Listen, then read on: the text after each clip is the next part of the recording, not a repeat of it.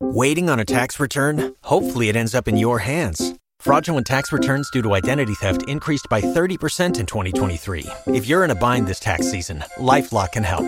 Our U S-based restoration specialists are experts dedicated to helping solve your identity theft issues. And all LifeLock plans are backed by the Million Dollar Protection Package. So we'll reimburse you up to the limits of your plan if you lose money due to identity theft. Help protect your information this tax season with LifeLock. Save up to twenty-five percent your first year at LifeLock.com slash aware. Hello and welcome to the Retro Hour, episode number thirty-seven, your weekly dose of retro gaming and technology news with me, Dan Wood. And me, Ravi Abbott. Now, if you are new to the show, we come out every single Friday. Ravi and I go through the big stories that have been making the world of retro and tech throughout the week. And then the second half of the show, that's where things really get exciting. We have on a special guest, someone who's really noteworthy in the history of video game development. And to be fair, I don't think they come much bigger than the guy we've got on this week. Yeah, I I spoke to him and I don't know wh- how he agreed to come on this show. You know, it's Scott Miller, who was the founder of Apogee and three D Realms. This is crazy. You pulled out the big guns on this week's show, yeah, really, haven't definitely. you? So, I mean, you're looking at the, the games that he's been involved in. It pretty much reads like a who's who's list of those genre-defining games of like the late eighties and early nineties, even stuff like Wolfenstein three D. Yeah, I remember playing on my mum's P C and being blown away on that. Well, you can even trace, you know, every game these days is an F P S. That was really the granddaddy of the first-person shooter genre, wasn't it, really? Yeah, and then a lot of innovation and development that happened with Duke Nukem. Yeah. And, oh God, Duke Nukem Forever, dare I say. Yeah, we are going to get the story of the uh, painful development of Duke Nukem Forever and what you thought of the game when it eventually came out. And also a really exciting new title that he's working on today, which is called Rad Rodgers. Yeah, if you've ever played Rough and Tumble on the Amiga or Jazz Jackrabbit or, yeah. or even Conkers, then this game's going to appeal to you. It's a very cheeky return to those old school kind of platformers, isn't it? So definitely, yeah. Watch the trailer. You might um have to have some parental guidance on that. Yeah, strictly eighteen and over only. So uh, Scott's going to be on the Retro Hour in around twenty minutes from now. Seriously, hang around for this one. I think this is one of our best interviews we've ever done. Yeah, really excited here. For this. Now, we're just going to say a huge thank you as well to the fantastic Christopher Folds, who's made a very generous donation to the Retro Hour this week. Yeah, a reoccurring donation, Dan. I didn't know you could do that. I didn't know you could do that either, but um, yeah, he's, so basically he's contributed to the show every month, which is awesome, Chris. Thank you so much. Press submit wrong. Yeah, just in case you have, we have alerted him to that yeah. now. But um, obviously we have mentioned that we have got a little tip jar on the website, the retro hour dot com. If you ever want to make a little donation, it all goes into the running costs of the show. And also, we're going to give something back this week as well. Yeah, we're going to do our first giveaway, and this is thanks to Bitmap Books. Now, this is uh, Sam Dyer, who we had on a couple of months ago.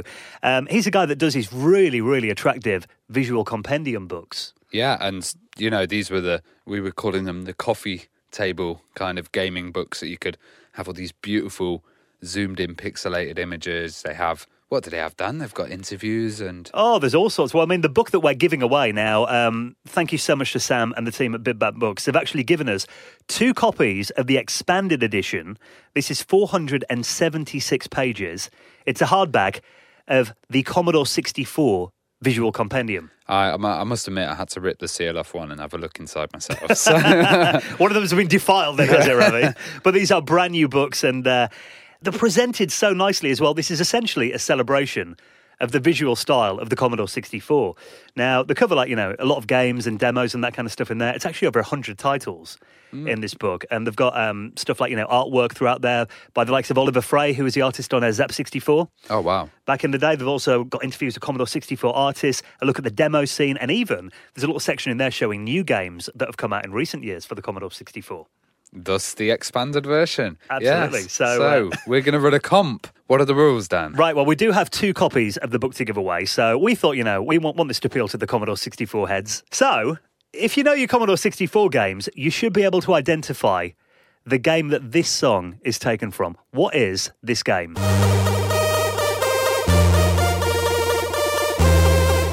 for the drop.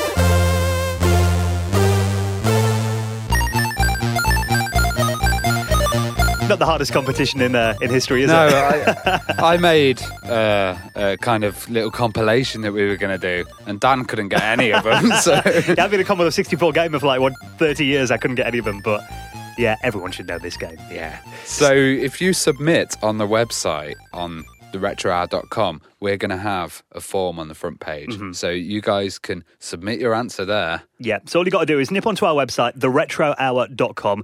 You'll see it right there on the front page, a little form, fill your details in there, give us the answer to the game that that song's taken from, and then we're going to run this, what, two weeks? Two weeks, yeah, and then we will email you. Yeah. And also announce the winners on the show. Absolutely, so we'll pick a winner at random from all the correct entries. Um, competition closes on midnight October first, so you've got a fortnight to do this. Everything you need to know and all the rules and online entry are on the website, the retro hour dot com. Good luck. Right, then before we get into uh, Scott Miller, let's get into this week's news stories. Now, um... the N sixty-four's had quite a bit of exciting new hardware discovered recently.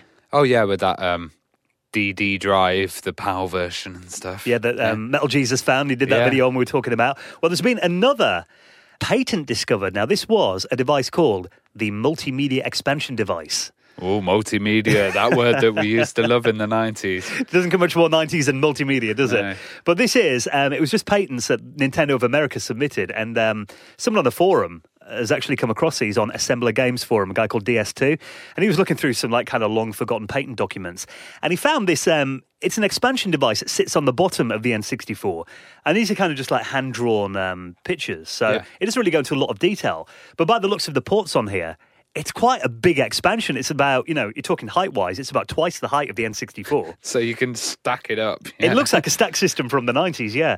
And on the back of it, they've kind of got some, like, detail of ports and stuff on there. So it looks like there's a, a modem built into it. Oh, yeah, because I'm just seeing the little Ethernet port here, actually. Yeah, whether yeah. it's Ethernet or modem, I'm not sure, but there is definitely some kind of connectivity there as well.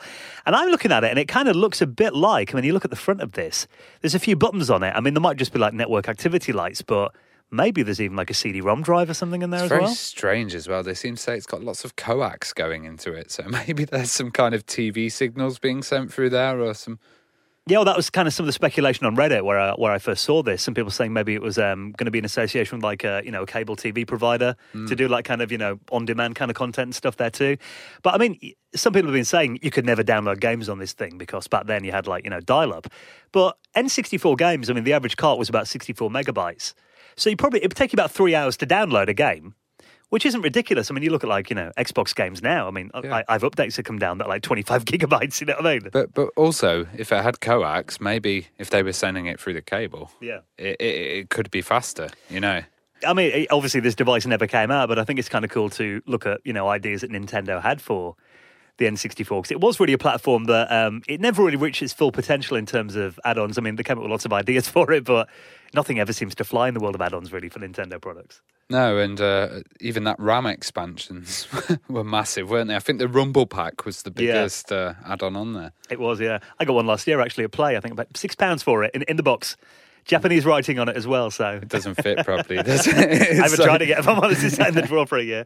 But um, yeah, we'll link you if you want to check out these patents. They are, they are really interesting, actually. We'll stick those in the show notes at the retro hour dot com. Now, being guys from Nottingham, we've talked about the National Video Game Arcade, um, which is, you know, kind of... It put Nottingham's gaming on the map and made the news headlines a couple of years ago when it started. But yeah, because it was the first kind of video game centre in the U K. So this is, you know, for everybody. And this was meant to bring, like, what, two point five million pounds into Nottingham? Yeah, but it looks like they didn't make a profit and um, they actually ran out of cash. Now, we had a few experiences going there. Well, I've never been. Dan's never been. He's tried, but he's never been. Well, I know you've been there a few times. And, I mean, there's an article in our local paper, the Nottingham Post. Um, it went into administration a couple of weeks ago. And... It turns out they, you know, they went through all the money. It, it was two point five million pounds to put this together as mm. well. And they had like fifty staff working there as well.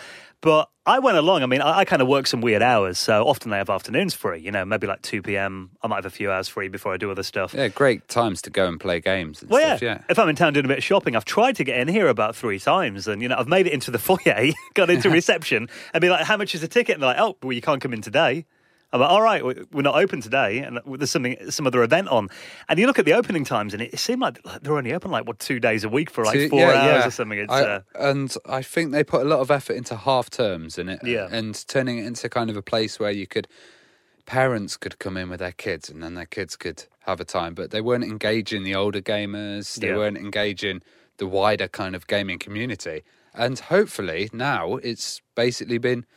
bought out by this uh, Nottingham Video Game Foundation, which seems to be made up from different companies around Nottingham and supporters of the M V A. So Sumo Digital were one, Epic as well. There's uh, Ian Livingstone, who is one of the big supporters. Playground Games involved as yeah. well. It says here. So they're going to be taking over the M V A, and they're also going to be doing a festival, which is Game City, which is our annual gaming festival in Nottingham. So that will be staying on, yeah. So that will be staying on. Mm-hmm. So this is good news. We'll hope that the new management can kind of open it a bit more and get it a bit more engaging with the public and get some profit going. Because I love the idea. It is a first of its kind in the U K, isn't it? Yeah. And, you know, for someone like me who's loved video games all my life, to have not actually been able to get into this place in like three years. It seems like, you know, this thing's a very new thing. Yeah. And maybe, you know, retro hasn't really been around for that long, retro gaming. Maybe it's a bit of a false start, and maybe they kind of need that to get taken it seriously. Well, we wish the new team well, and it's good that it's been saved as well. I mean, you know, if you're ever up in Nottingham, as we've always said,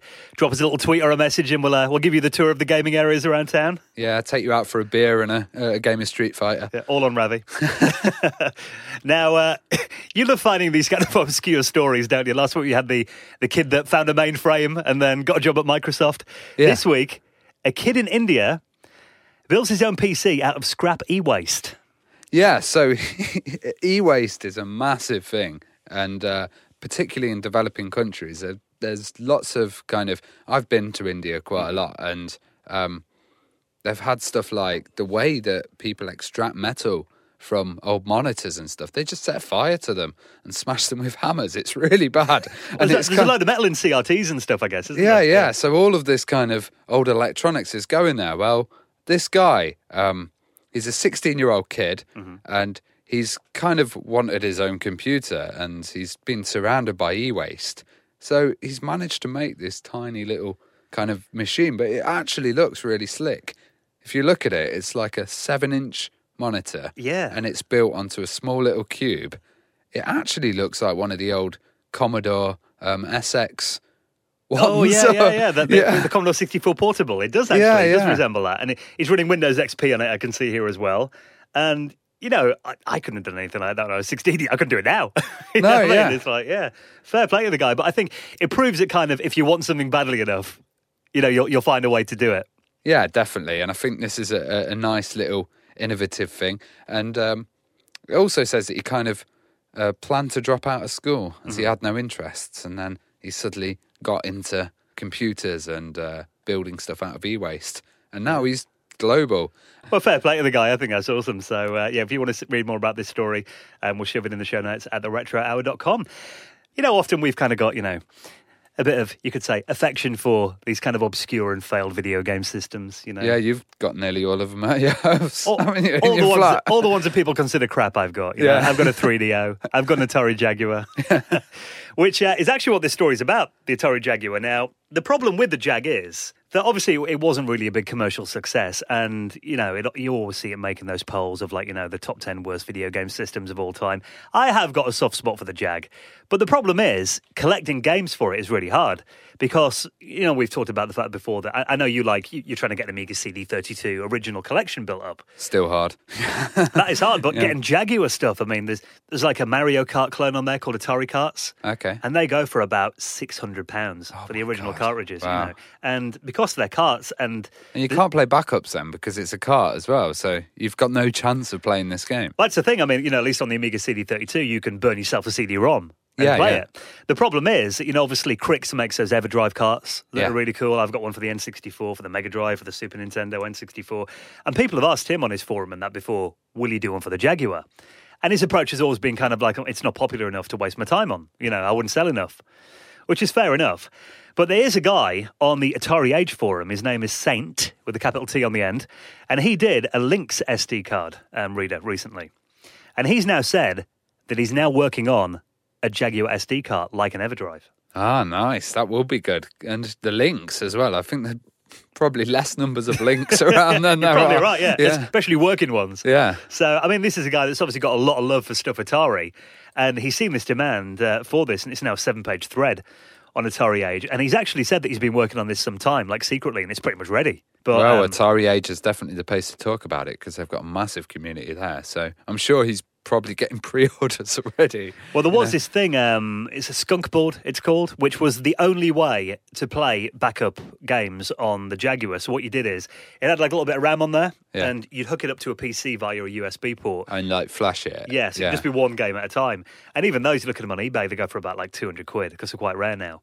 Um, but, you know, this is something that the Jaguar community has been crying out for for mm. like about a decade now.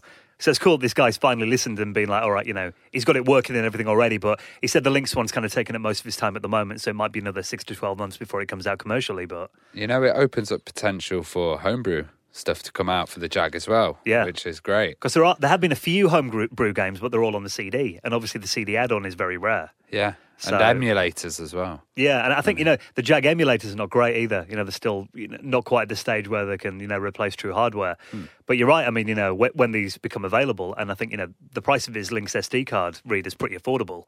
So hopefully, you know, be able to get this for like, you know, less than one hundred euros. Ace. So, yeah, well, definitely worth keeping an eye on. Very exciting news for us. Uh, yeah. Dan's going to get on that list, aren't you? Look out for my video, no doubt. Yeah. Now, uh, we've got a little announcement from uh, friends of the show, the Lincolnshire Amiga Group. Yeah, we're really disappointed because we wanted to go to this event. Yeah, yeah. And it's only an hour down the road, but we're both working. So this is the tenth anniversary of L A G, which is Lincolnshire Amiga Group. And this is the L A G Bash. I love it. Yeah, I've been to the Mag Bash, which is the Midlands Amiga Group, and that was really good years ago. Mm-hmm. Uh, but this one's going to be a massive event because they've got Trevor Dickinson, who is the guy from Aeon, so he's yep. basically the current owner of the next generation Amiga stuff. Well, he is Mister Amiga, isn't he? He's he, Mister Amiga, He's got the yeah. most impressive Amiga collection I've ever seen. He even walks around, he wears bowling ball slippers. yeah. And the tie and everything, yeah. And uh, David Pleasance, the ex-C E O uh, of... Commodore U K. Ex-M D of Commodore M D, U K, wasn't he? Yeah. That was it, yeah. Friend of the show, of course. We had him on, didn't we, a few months ago? Oh, yeah, and there'll be other podcast people down there. So there'll be uh, Aaron from Aaron from R G D S. Yeah. And there'll be quite a few of our crew down there. So uh, we're a bit annoyed that we're missing that one. I know. It's coming up on uh, Saturday, first of October. Um, it happens just near Lincoln, a place called uh, Welton by Lincoln. Um, so it's not far from Lincoln Centre. I mean, get trains and stuff like that as well. So, you know, I, I think just having... an active Amiga group that have been going ten years in twenty sixteen, I think is awesome, because there's not many around anymore. No, no, and uh, I'm sure there will be a good piss-up at the pub afterwards. Well, so. David Pleasance is there, you know yeah. there will. So uh, we'll pop a link in the show notes at the retro hour dot com if you want to uh, sort your tickets and come along to that. Definitely worth going along and seeing the guys there. This will be a proper one for the Amiga nerds. Now, before we get into this week's uh, interview with Scott Miller... Um, speaking of Amigas and Ataris and that kind of thing, we've talked about the GoTek before. Yeah, so the GoTek is a, a little drive that you can use, and you can uh, load stuff off U S B, and it will read it like a drive sector, and then you can change them about, and uh, you kind of have to cut your case up. Some, well, you don't have to, but some people have done awful jobs yeah, fitting them into them. the case. Yeah. So this is essentially a U S B floppy disk drive emulator.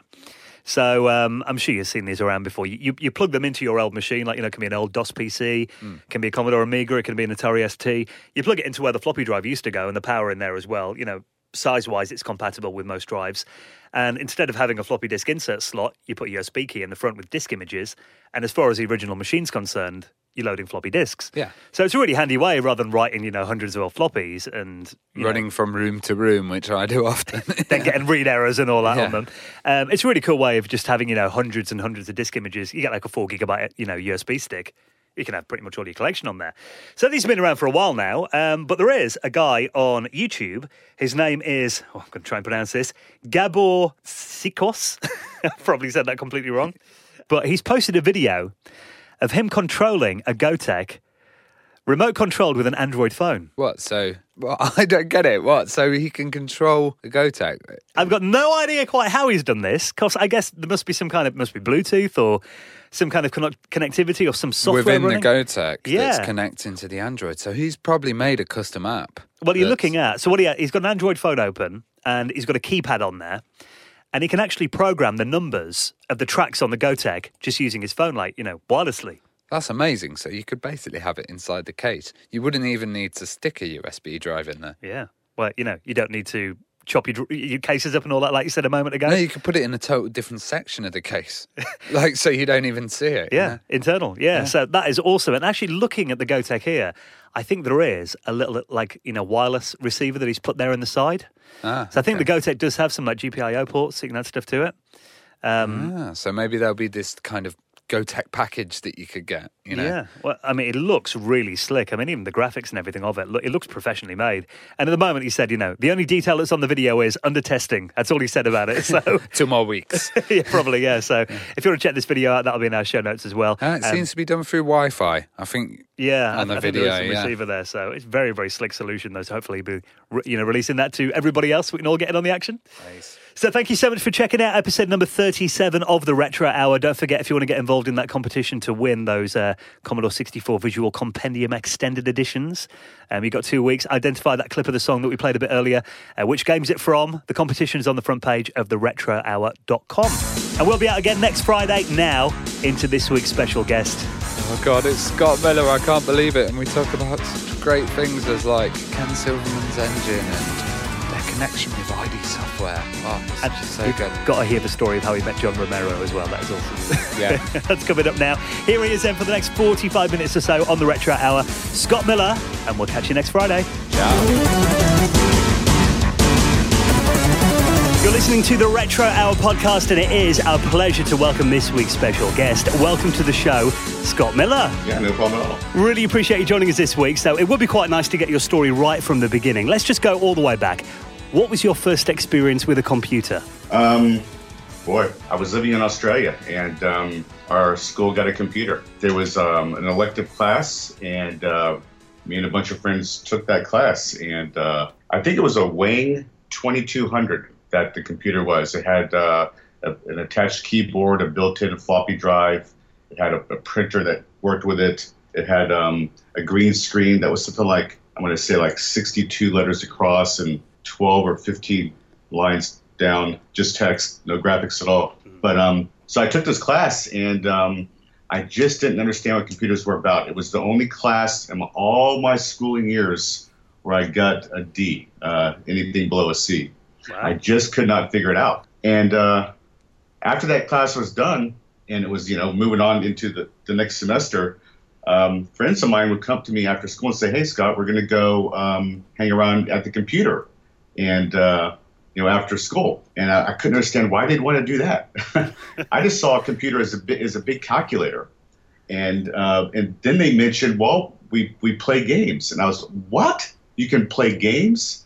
So I started taking interest. And um, they were typing in games from, from like magazines. Like there was magazines back at the back in the day, like uh, Creative Computing um, and some other, a few other magazines that would like have basic programs that were maybe a page or two pages long, mm-hmm. and games like with with titles like U F O or Wombat or Hunt the Wombat, just real simple games that you'd type in, you'd save it to your disk, and then you could play it. Anyway, I started typing in some of these games, and, and when you type in these things, you realize, well, okay, this is a print command, this is an input command, you know, this is a loop command, and it's, it doesn't really take a whole lot of brain power to figure out, you know, the, the basic language, and and you start tweaking with these values to see what they do, and pretty soon you start making up your own games.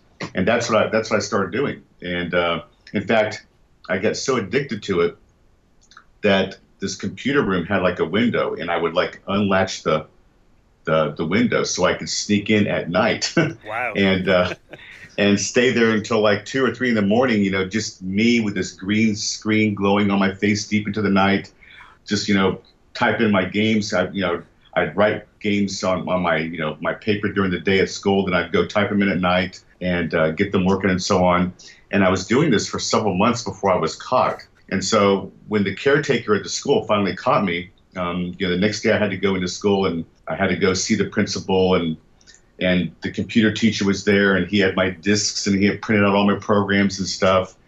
And uh, you know, the principal was was explaining to me, you know, you know, Scott, this is something, you know, you, you broke a major rule here, and this could be, you know, really bad for you. But then he said, but I have a I have a, a deal to make with you. And he slid a key across his desk to in front of me. And he said, if you promise to help the computer teacher whenever he has a question, you can use that computer whenever you want. Because they, they, they had looked through all my programming and everything, and, and the computer teacher realized I was doing some pretty advanced stuff for the time, and I hadn't hurt anything, so they decided, you know, I was harmless. You must have been the first kid in history ever to get busted sneaking into school. uh, well, you know, it was uh, that was some, some crazy times back then for me, at least, because yeah, I was such a you know, in, I never got in trouble in school. So for me to do something like that, that just tells you, you know, how much the computer bug really had a grow, had a had a hold of me. Well, um, what languages were you initially programming in then? I wasn't even aware there was more than one language back then. It was just BASIC. And uh, it wasn't until – this all happened, by the way, when I lived in Australia. I went I, All my high school years, I lived in Australia. And um, when I came back to the United States, you know, I felt like I needed a computer. And so I got um, I got the Commodore sixty-four. And then I eventually got the Amiga uh, when it came out, and, and then eventually the I B M P C. And really it was only when I started getting into these other computers, especially the Amiga, that I realized there were even other languages. You know, I, I knew there was other languages like COBOL and Fortran, but these were out-of-date business-only languages, and I didn't care about them. It wasn't really until I got the I B M P C that I started exploring other languages. Um, and when the I B, I B M P C was around in the early eighties, um, uh, there was this company called Borland who was releasing these these compilers that would do like Pascal and Modula and C, and it like so I, I switched over and started using Turbo Pascal, which was a super nice little integrated editor and compiler, and it was basically just as nice as using BASIC because you know with BASIC you could, you could type something in and then hit run and immediately see your results. Well, it's pretty much the same way with Turbo Pascal. That was kind of that was how this company became so popular, is through this integration of editor and compiler, and it made it just so sweet and simple. And that's the language that really got uh, my company, Apogee, kind of off the ground because um, all my original games were written in Pascal. So, yeah. It's quite interesting you mentioned the uh, the Commodore Amiga in there as well, because I know it was big in Australia and over here in Europe, but it wasn't really a big system in America, was it, in terms of, you know, commercially successful? Well, it was either that or the Atari S T at the time. I think the Amiga may have come out first, so that was a factor. But also the but I was a Commodore person also, um, and so I just wanted to stick with Commodore. And also the Commodore, from all the reviews I was reading back in the day before these computers came out, the Commodore was the more advanced one, or the, I should say the Amiga. Um, you know, it had you know a, a true multi-threaded operating system, and just it just could do a lot of amazing stuff. So you know, I wanted to have the most advanced thing, so I went with that. Well, um, when was the point uh, that you kind of decided to found Apogee then and turn turn it into a proper games company? Uh, it's kind of when my hobbies started making a lot of money. I realized you know, I should really give this a full-time shot here and see how it works out. The deal was is that during the eighties, when I was making my games in Turbo Pascal, I had made a couple of adventure games. I had one called Beyond the Titanic. I had one called Supernova. And with these games, I had released the whole game onto the internet. When I say the internet, I mean like uh, CompuServe and Genie and Delphi and Prodigy and American Online and all the bulletin board systems that existed back then. That was sort of the makeshift version of the internet back in the eighties. So I would release my games online, and I would ask people to send me money if they liked them. And I hardly got any money at all. And so when I started working on my series of games called Kingdom of Cross, Caverns of Cross, Dungeons of Cross, what I did was I decided to only release a third. Like, I released them in episodes. So with Kingdom of Cross, I released that freely to the internet, online, through the, you know, the, through the shareware channels. Um, at the end of Kingdom of Cross, I would say, you know, if you like this game, there's two more episodes. You just send me um, fifteen dollars and you'll get you'll get it all. And so I started making a lot of money that way. And I made even more Cross games, and Um, it got to the point where for two years I was making about one hundred fifty thousand dollars a year just through people sending me checks in the mail. And it's not hard. I mean, it's not easy to get someone to send you a check. So I realized that if I actually had a real company and set up an eight hundred number and started taking credit cards, you know, this could be something even bigger. And then I realized that if I started to um, work with other authors who could even make better games than me, because I was by no means the best programmer going around, that, you know, using this model I had discovered that seemed to really be working, this shareware model of breaking things into episodes. Um, you know, so I, I kind of really kind of set my mind to finding other game developers that were out there And I found, um, you know, I found several. I found like Todd Repogle, who uh, went on to help me uh, create uh, Duke Nukem eventually. I found John Romero, who and then I helped them form id Software, uh, gave them their initial funding to form that company and make the game Commander Keen. Um, and I found a bunch of other authors. And it's funny that all these people, when I first talked to them, they were extremely skeptical of the idea that you could make money by releasing your game on, on the, you know, freely on into shareware. Those games that you were releasing as well, they were very, it was ANSI and ASCII kind of graphics, weren't they? They were very simple. Or, yeah, originally, originally, but that was like the that was like the limit of my ability. That's why I started working with other game developers who had, you know, more experience in graphics and so on. And so, you know, the Duke Nukem games, the original two side scrollers that were released in the early nineties, those were uh, E G A. Uh, they had parallax scrolling, um, and then id Software. When I when I worked with them, Commander Keen, uh, John Carmack had developed a smooth scrolling technique that worked in E G A and then later V G A. Um, that was just truly amazing. It matched anything that was happening on the consoles at the time. So, you know, it was really fortunate that I was able to, to, to work with them on the Commander Keen games and then later Wolfenstein. Well, uh, you, you found a rather interesting method of uh, contacting John Romero by letter. Sure, yeah. Um, well, the story there is that John Romero was employed at a company called Softdisk, and they were a company that released... They had a monthly subscription where you would get um, a disc full of, uh, it had like maybe one or two games on it. It had a couple of utility programs, maybe an educational program. It was basically a magazine on disc designed for people who had P Cs. And uh, John was employed there, and he had been releasing a couple of games. And I had also had a couple of my games released on Softdisk. Um, I had a free subscription Um, because of that, and I was paying attention to, you know, the games that were released there, and I really liked the games that John Romero were make, was making on there. And he had a game on there called Dave, I think it was called Dave Dangerous, or Dangerous Dave, yep.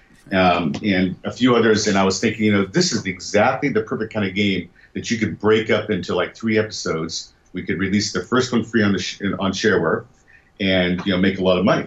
And so I, I also knew that Softdisk was very sort of um, protective of the people that worked there. They didn't want anyone to um, get a job offer for someone else. So to get in touch with John, I couldn't just write him a letter saying, hey, John, I've got a, a, a cool deal here for you. Uh, get in touch with me, because I knew that his uh, his mail would be screened. So I had to act like I was a fan. And so I sent him several fan letters, you know, where I said, hey, John, I found a bug in your program. If you get in touch with me, I'll tell you where, where it is and stuff. And really, I didn't find a bug in his program, but I thought he might be, you know, intrigued by that to, to see what I'd find. And um, weirdly, he never did contact me because of that, but he was pinning his the so-called fan mail up on his wall, and he eventually noticed out of these two or three letters I'd sent him that um, it was all from the same address or the or the same phone number. And so... that finally got him to write me back, and he wrote me this really angry letter saying, you know, what kind of crazy person am I, and all this kind of stuff. And it was a whole letter. I wish I would have kept it, but um, it was this whole letter. And then at the very end, it had his phone number. And I was like, okay.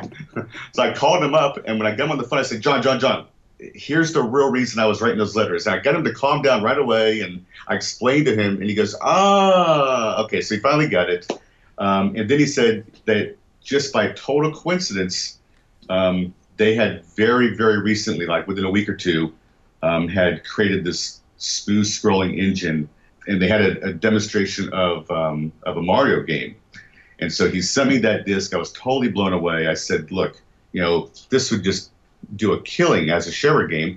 Like I said, they still didn't believe that you could make money in shareware. And so they said, you know, they would like to do a game, but they would require some money up front just to, to cover their time, because they didn't really feel like it would do well.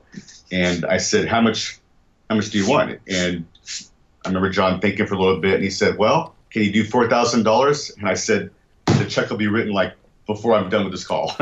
And uh, so I sent him the check. Uh, they sent me this the design of the game, which was this one-pager about Commander Keen. Six months later, the game was done, and it did it did super well in shareware. In fact, it you know within the first two months, the guys at id Software, Um, before they were even, I mean, they were still employed at Softdisk. They decided that um, they were going to quit Softdisk and, you know, make their company a full-time effort also and make more Commander Keen games, and, you know, the rest is history. Well, I remember at the time, obviously, you know, when Commander Keen came out, it was a groundbreaking game. Nobody thought that you could do, like, a, a really smooth side-scrolling platformer quite like that on the P C, did they? Must have been quite a technical achievement. Yeah, it was. Um, and I think John Carmack's talked about, you know, apparently he was doing some sort of uh, trick within the, the graphic card itself to get that to get that smooth scrolling technique. Um, and I, I understand the technique. It's not, not that hard once you know it. Um, it's too much to go into detail here, but I mean, it was just really, really clever programming. And, and that's kind of what John's whole career is, is about, you know, uh, is discovering clever little hacks and tricks to really get something out of your P C that no one else thought was possible. Well, um, Duke Nukem was uh, you, your very kind of cartoony side-scroller, and I'd say it was a bit more... It felt more hardcore than Commander Keen, but also uh, a bit more childish. Yeah, I mean, the original Duke Nukem, that was actually the third game that um, I had worked on with Todd Repogle. Um, his first two games, no one's going to ever know about. They weren't that good. Um, and so he was inspired by, um, you know, the Arnold Schwarzenegger movies at the time. And so he sent me this demo that kind of had this guy jumping around, and he had called the game, you know, he was calling this demo Heavy Metal. And I was like, you know, for one, Todd, there's already a movie out there with that name. I, I you know, I said, you know, why don't we come up with a character name, and, and you know, kind of, kind of like what we did with Commander Keen, and you can kind of focus on the character. And so, you know, we thought for a little while, and I remember I came up with the name Duke. I always thought that was a good, strong name. And then about a week later, he came up with the, with the second name, which was Nukem. So that's how the name came about. We just kind of, you know, designed the game on the fly back then. You know, no one ever really thought too much ahead about the, the design. You know, like Commander Keen, that was just like a paragraph. I mean, that's all there was to the concept, was just one paragraph. You know, with Duke Nukem, we just we just made these things up as we went. You know, we, we knew we wanted to be sort of a, a futuristic theme and that kind of thing. And nothing was really coherent about the design at all in that in that game. Yeah, I mean, there's a lot of silly stuff in there, like the Energizer bunnies and, and stuff like that. So, but like I said, it was just all made up by the seat of our pants as we were going. There was no no design document that we were following. Obviously, after kind of this two D era, um, I mean, I mean, I still remember vividly seeing the first Wolfenstein three D game in um, in a shop running on a on a P C and being blown away. It was kind of the first time I'd seen a first-person shooter. What was your reaction when you first saw that engine then?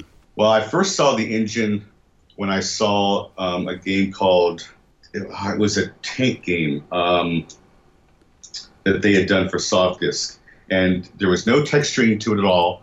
The polygons were just all flat shaded. You know, the id guys were also still working on Commander Keen game stuff, but I said, you know, there's got to be a way we can get this kind of, of game into into shareware. I think, you know, I, I said, I think it'll be, you know, even a way bigger blockbuster than Commander Keen games. They were still kind of obligated, the software guys, they were obligated to do several more games with Softdisk um, under the, the termination agreement that they had signed with Softdisk. They had this idea to do a Wolfenstein game. And they said, you know, this is the final game that we need to do with Softdisk. And I said, look, this game is way too good to give to Softdisk. And I said, why don't you let me and my partner George make a game for Softdisk that, you know, you could release under your name, you could pretend like you guys made it, and we'll take Wolfenstein and put that in the share market. So they agreed to it. And um, so instead of getting um, Wolfenstein, Softdisk got a, a little side-scrolling game called Aquaventure that was, uh, wasn't all that great, but it fulfilled the agreement that id Software had with Softdisk. And in return, Apogee, my company, got to release Wolfenstein into the world of shareware, and you know, it just exploded. I mean, it's crazy to think that, you know, even now, like twenty-five years later, you can kind of trace, you know, the first-person shooters are still the biggest genre in the world. And I know there were a few before that, but that was really the game that started that entire genre. I mean, at the time, did you realize it was something really special? Yeah, I I strongly suspected it would, it would be. Now, you get, also, there's some more to the story. I mean, like, for instance, the first iterations of Wolfenstein weren't nearly as cool or promising as the final game turned out to be. Uh, because the original game, the design had a lot of like um, tactical elements that really slowed it down. For instance, you could um, you could sneak up behind an enemy, uh, kill him, um, and then search his body for stuff, and then you could hide his body, because if you left his body out in another patrolling guards saw the body, it would bring in a bunch of other guards down on you and stuff. And so there was all this sort of searching and and moving bodies around and hiding them, and it really slowed things down. And I remember when I was playing these early versions of the game, I was sending id Software back notes saying that I don't think this stuff fit with the game. You know, I, I know that for my part, I tried to help get the game more to just being pure action, which is what it ended up being. Um, and at some point, they agreed, and all that sort of strat, uh, strategic stuff was removed from the game. And in my opinion, it made for a much better game. Well, um, after this, there was a, a small engine from a guy called Ken Silverman, who was a, a young man who'd contacted you, and uh, it was Ken's Labyrinth. How did you help Ken develop his engine? Well, he had he had a game engine that kind of was similar to the Wolfenstein engine. So yeah, he had released a little demo game out there called Ken's Labyrinth, and um, I forgot how I got in touch with him or if he got in touch with me, but you know, we started talking. You know, I knew at that time that id Software was going to go off and do uh, their next big game, Doom, and they were going to self-publish it. So, you know, in my opinion, you know, Apogee, we needed our own engine guy, like a Carmack, to help us make games. So Ken Silverman, you know, he was young at the time. I think he was maybe seventeen or eighteen, but, um, you know, you could tell that he was super smart. Uh, I remember like a year or two later, John Carmack even complimenting Ken by saying that, you know, you know, as far as John was concerned, uh, Ken was the, the next best three D coder out there. You know, Ken was a really smart guy. And, you know, we started working with him, and you know, we let them know that it was moving up to their next engine. It was going to be, you know, it wasn't going to be just a ninety degree sort of an engine. It was going to be, you know, there was going to be height to it. You can go up and down. You could, uh, the walls could be at any angle. There was going to be shadowing. And so Ken thought, well, if, you know, if John can do it, then he could do it too. And so he said, you know, Ken set about to make us a competing engine. That's when we started developing Duke three D. Well, it's great because that engine kind of developed so much, adding like fake looking up and down, translucency, and, you know, stack sectors and all of this stuff. And it really helped kind of create a new game. And uh, that obviously led to Duke Nukem three D. Right. Carmack's approach has always been, you know, super lean and super mean with his engines, and it's a, it's an approach that really worked for them, and it's an approach that really works when you're the first one to the party, and which they were with Doom. Um, when you're second to the party, you have you need to have some more bells and whistles, and that's why we added a lot of stuff to the Duke three D uh, version of the engine that wasn't in, um, you know, Carmack's engine. You know, we had to have all that other stuff in there too, so that we weren't just like a, a, a you know, a full-on clone of their game. We had to have extras and more, more of this, and, you know, looking up and down and the stack sectors, like you said. You know, th- these were all things that we we knew we needed in the game to to take it to the next level. Well, around this time, obviously, you know, Doom was massively popular as well. I mean, did you keep in touch with uh, John Romero around this time at all? Was there any kind of conversations had? Uh, you know, it, it really kind of fell off once they started working on um, on Doom. I remember going over to their offices a couple of times to see what they were working on, and uh, you know, John would give me a, a really good sort of preview of the game, at, you know, as it stood at the time, and you know, it was always super impressive. Um, also around this time in nineteen ninety-four, Apogee started working with um, a newly formed company called Parallax Software, and they're these are the guys that went on to develop the game Descent, which is kind of set in, it was like a full three D style game, six degree of freedoms, where you're flying these little spaceships through these corridors, shooting at other spaceships and so on. So this was a game that was going to be our first full three D game. The two main guys from Parallax, um, Mike Kolos and Matt, uh, no, Mike, no, Matt Toshlog, that's right, Matt Toshlog. Anyway, these guys had come down to Dallas, and I arranged a meeting to go over to see the id Software offices. And so we went over there for a couple hours, and I remember we all talked to, you know, both, you know, John Romero and John Carmack, and it's amazing how forthcoming John Carmack always is with all his like technical innovations with his games and stuff. Uh, it just seems like he'll just tell you whatever you want to know. And so Matt and Mike, you know, we learned, we all learned a, just a lot about what they were working on over there at the time, and um, I'm sure it really helped out Matt and Mike in terms of their Descent engine. Anyway, uh, we never ended up publishing Descent because we sold the rights to Interplay, and they, they took it to the retail market. But um, part of this is, you know, it's amazing how back in those days, sort of like the community was very open. Like, we would share information with anyone. I know that id Software would. Um, and it was just, it was just all part of the the shareware scene back in those days. You know, it was it was all very open, and that's why that's why even like the whole modding community emerged, because it was always about, you know, set the information free, set the code free, let people enjoy it like they want. Not signing N D As all the time. And exactly. And I suppose that was a, a completely opposite to the consoles, where it was a closed world. True, but I wonder if it was, it was even possible that, you know, on the consoles to do anything differently. I mean, on the on the P C, it was, you know, easy. I, like when we re- when we released um, Duke Nukem three D, you know, we had we I think we released the editor um, as part of the package, um, and uh, we had developed uh, a scripting system to allow people to modify things, because it was very obvious to us you want to turn your fan base into, you know, into a development team of sorts, and and it just keeps the project alive. It just keeps the game alive if if people can modify it and extend it and just use it really as a toy. Well, it's crazy because even with Ken's engine at the moment, people can still modify it and have twenty-four bit graphics and everything on there. It, it truly is amazing. It truly is. twenty years later. Well, with Duke Nukem, it was such a, a change from the original platformer, and how some really innovative stuff like hearing the guy's voice behind the shooting, and uh, the kind of tongue-in-cheek themes as well that they had in there. Did you enjoy creating that?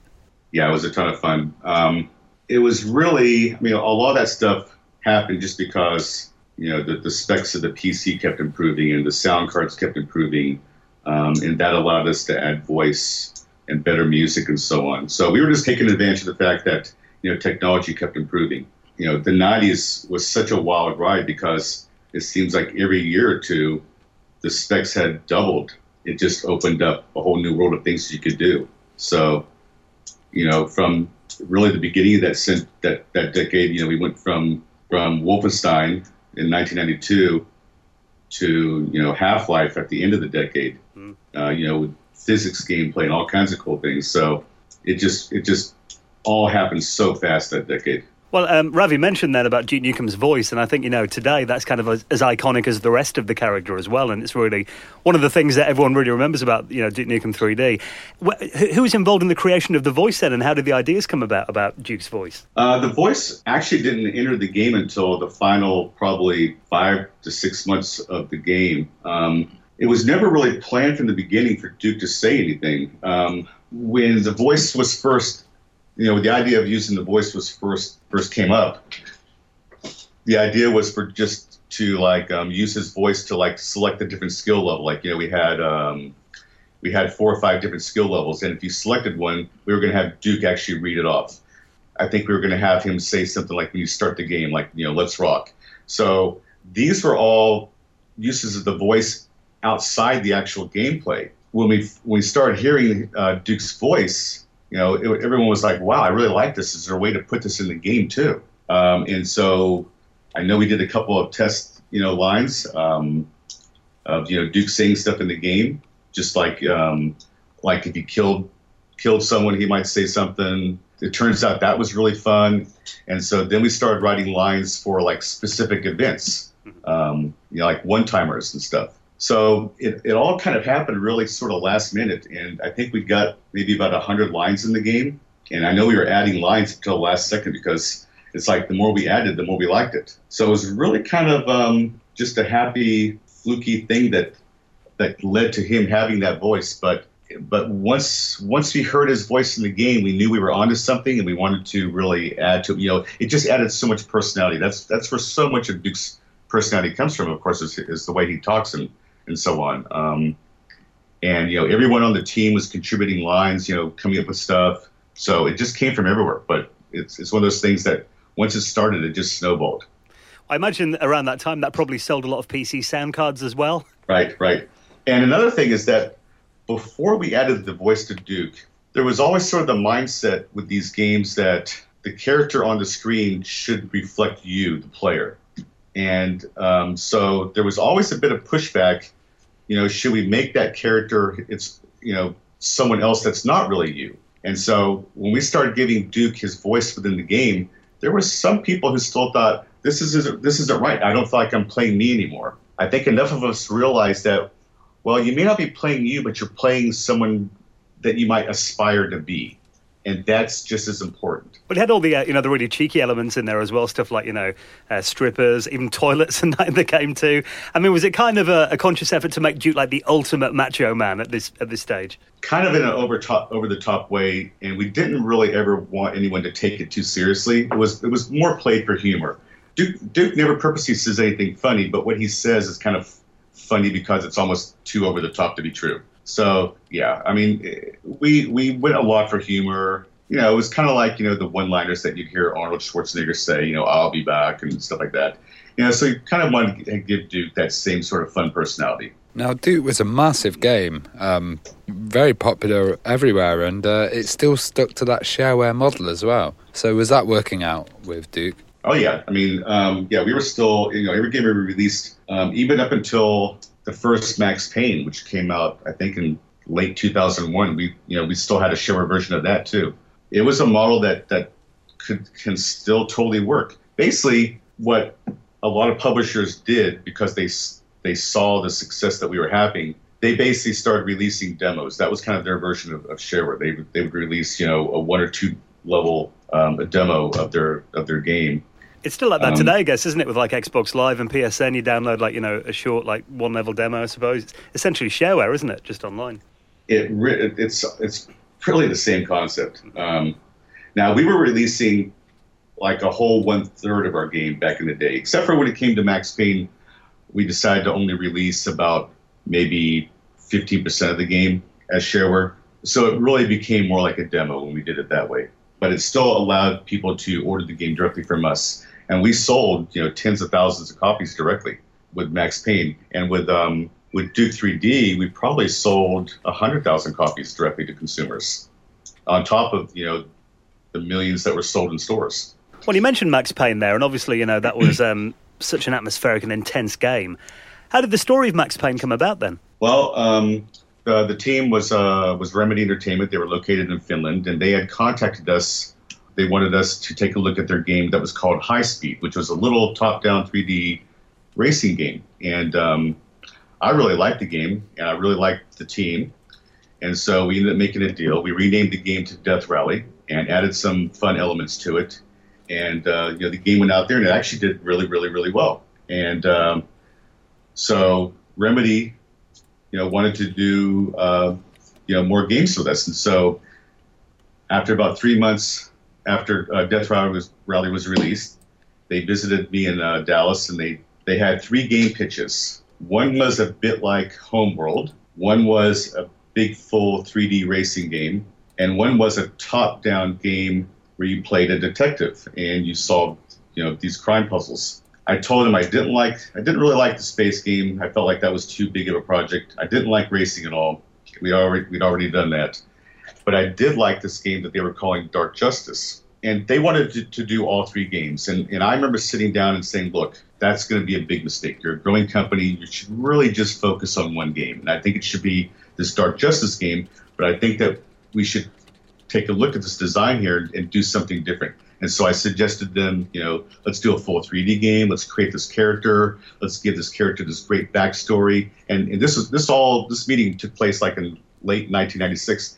And I remember saying, you know, if we develop this right and, and make such a compelling character, there's a good chance that a film will be made out of this. And sure enough, eventually there was one. So they kind of really bought into my ideas and my suggestions. And um, they went back to their offices and they started working on a full three D game and uh, developing this character. And, you know, we spent months and months and months trying to come with the, just the right name uh, for the character. And, uh, you know, I remember suggesting Max early on. But we could never come up with, with a good last name. And we'd actually trademarked the name Max Heat. That was like the best we could come up with. But I knew it, it just it just didn't feel right as a name. And um, someone from Remedy sent this big list of about thirty names of last names as suggestions. I remember reading through it, and I came across Payne, P A Y N. It was like, my God, that's the perfect last name. And so we abandoned the Max Heat trademark. We got the Max Payne trademark. And, you know, that became the name. And, uh, yeah, that, that project took about three or four years to make. Um, another another huge hit. Well, um, some of the innovations, like uh, bullet time that was seen in there just after the Matrix, and uh, some kind of atmospheric stuff like the blood maze, I remember that. Um, they were right. really interesting, and you wouldn't usually expect them in that kind of game. I'm, I'm almost sad that the Matrix came out when it did, because we had all that stuff in there before any of us saw the Matrix. Um, I'd actually come up with the name bullet time before the movie came out. The effect came about because I was in Finland.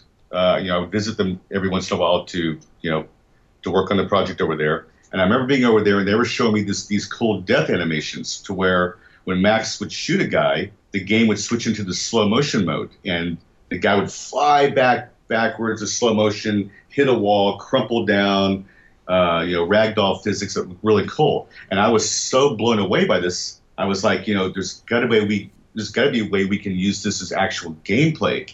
You know, I remember suggesting, what if Max had this power? You know, this was, you know, it felt kind of odd seeing it because it felt like giving Max a superpower. But I was like, you know, we just got to go with it, and and we'll just explain it as, you know, he has just these ultra quick reaction, you know, reflexes and so on.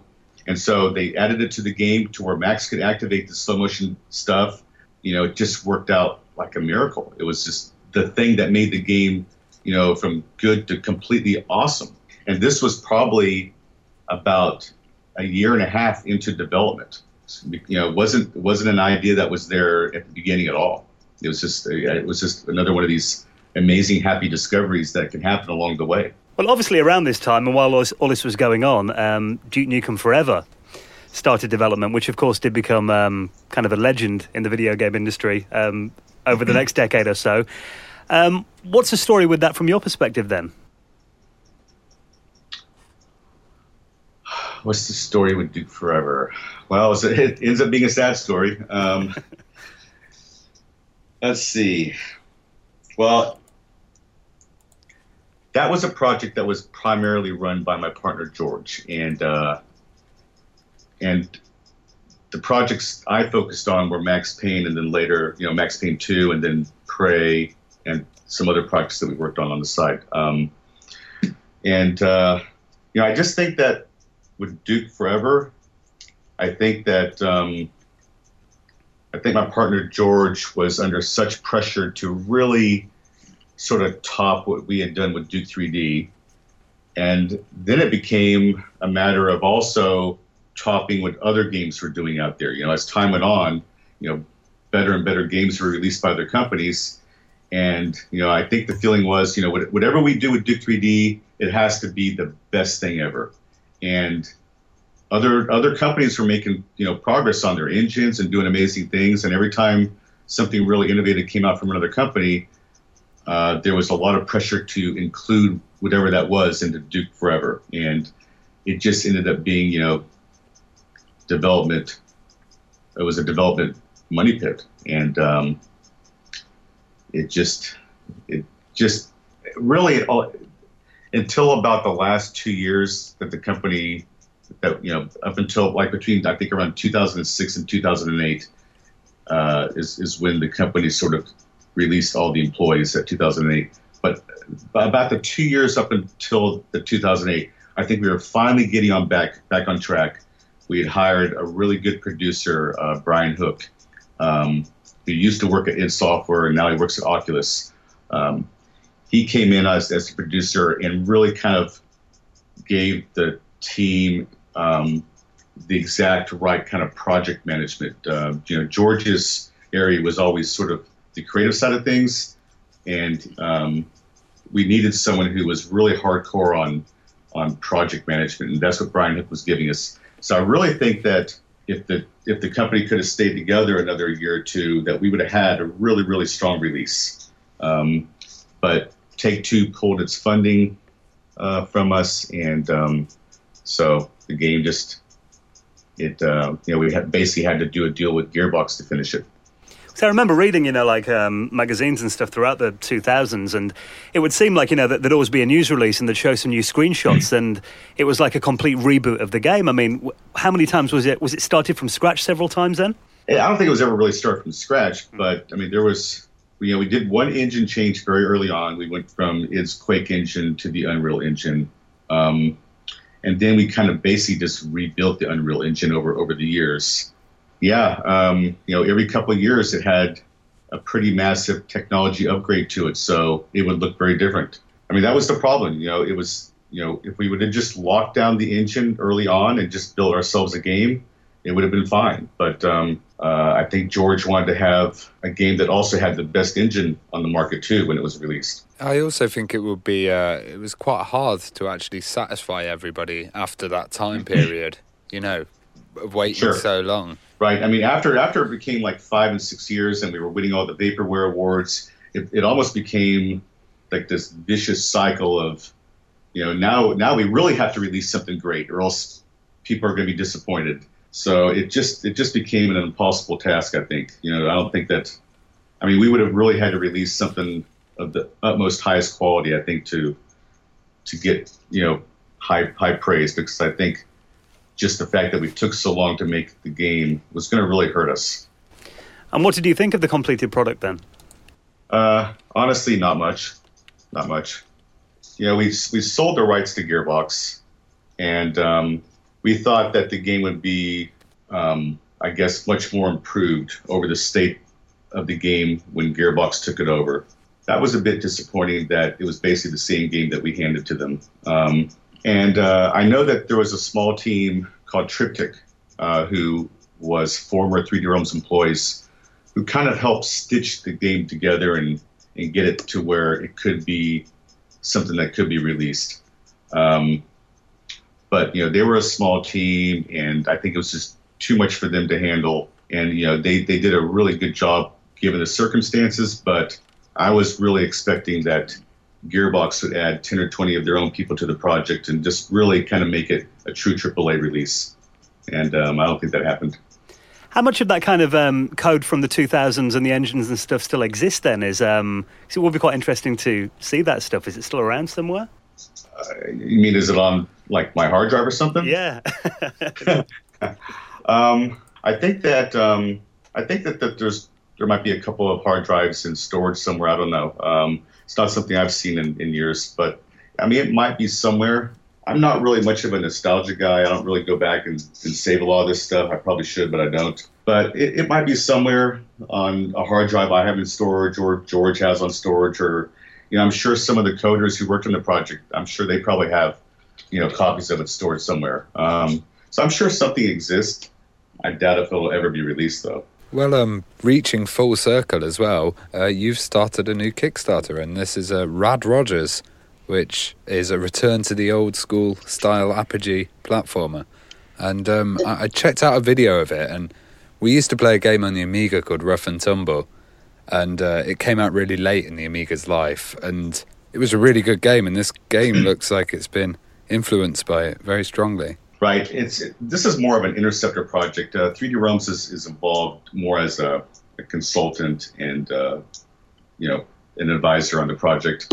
Um But it's it's an Interceptor game. You know, these are the guys that did uh, the Rise of the Tribe reboot, which was really really well done. Um, and uh, the leader that of Interceptor, uh, his name is Fred Schreiber. He he was a big fan of uh, Rep and Tumble and a bunch of these other games. And so his idea was to sort of, you know, make a game that reflected sort of the old school sort of play style and, you know, just go back to the old school ways of, of retro shooters. And um, you know, I played a lot of. of Rad Rodgers, and it really feels like an old school shooter in lots of ways, but it's done, you know, in a totally modern engine, Unreal Engine uh, four. Um, it's got lots of fun bells and whistles to it. Uh, it's got great voice acting. You know, John Saint John, the voice actor for Duke, uh, he plays uh, Rusty, or excuse me, Dusty, which is the, the sort of the console come to life that's in the game.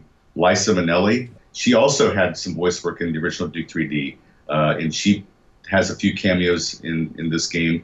She's like the voice of that tree that talks. So uh, there's a lot of people that we worked with back in the nineties are, you know, play a role in this game. Um, yeah, so it's a it's sort of an old school retro shooter. Um, yeah, I think it's I think it's a really fun game. It looks like it's got lots of elements of um, you know, the old shooter in it. It's like a good platformer, but also from the trailers, um, some of the personalities of the characters in there remind me a lot of Duke Nukem, and the kind of cheekiness and. Uh, The rudeness in it, to be honest. Right, sure, yeah.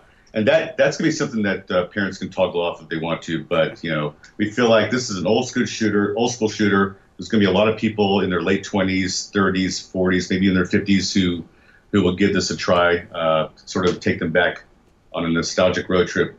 And, you know, for these people, having this kind of humor is probably okay. You know, this game's got a few cool little innovations, too, like um, to really help out with the humor.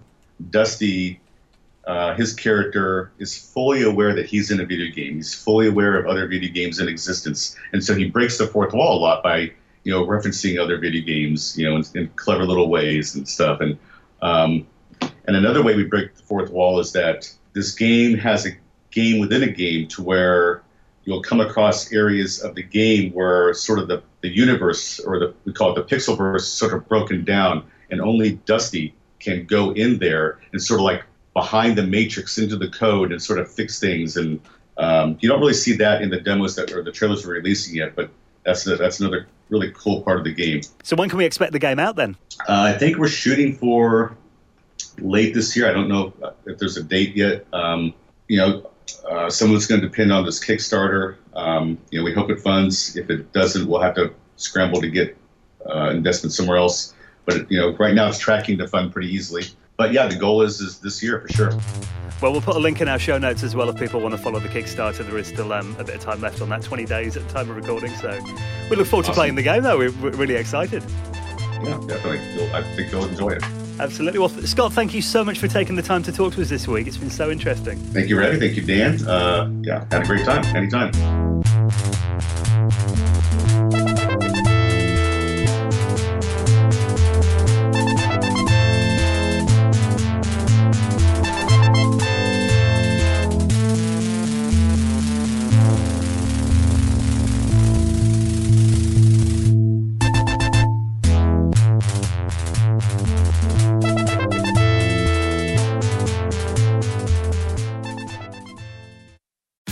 Tax day is coming. Oh, no.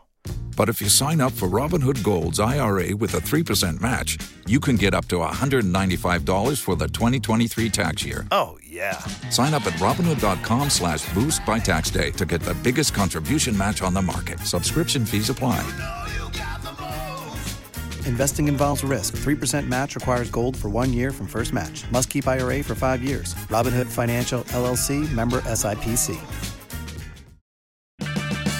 Purchase new wiper blades from O'Reilly Auto Parts today and we'll install them for free. See better and drive safer with O'Reilly Auto Parts. Oh, oh, oh, O'Reilly!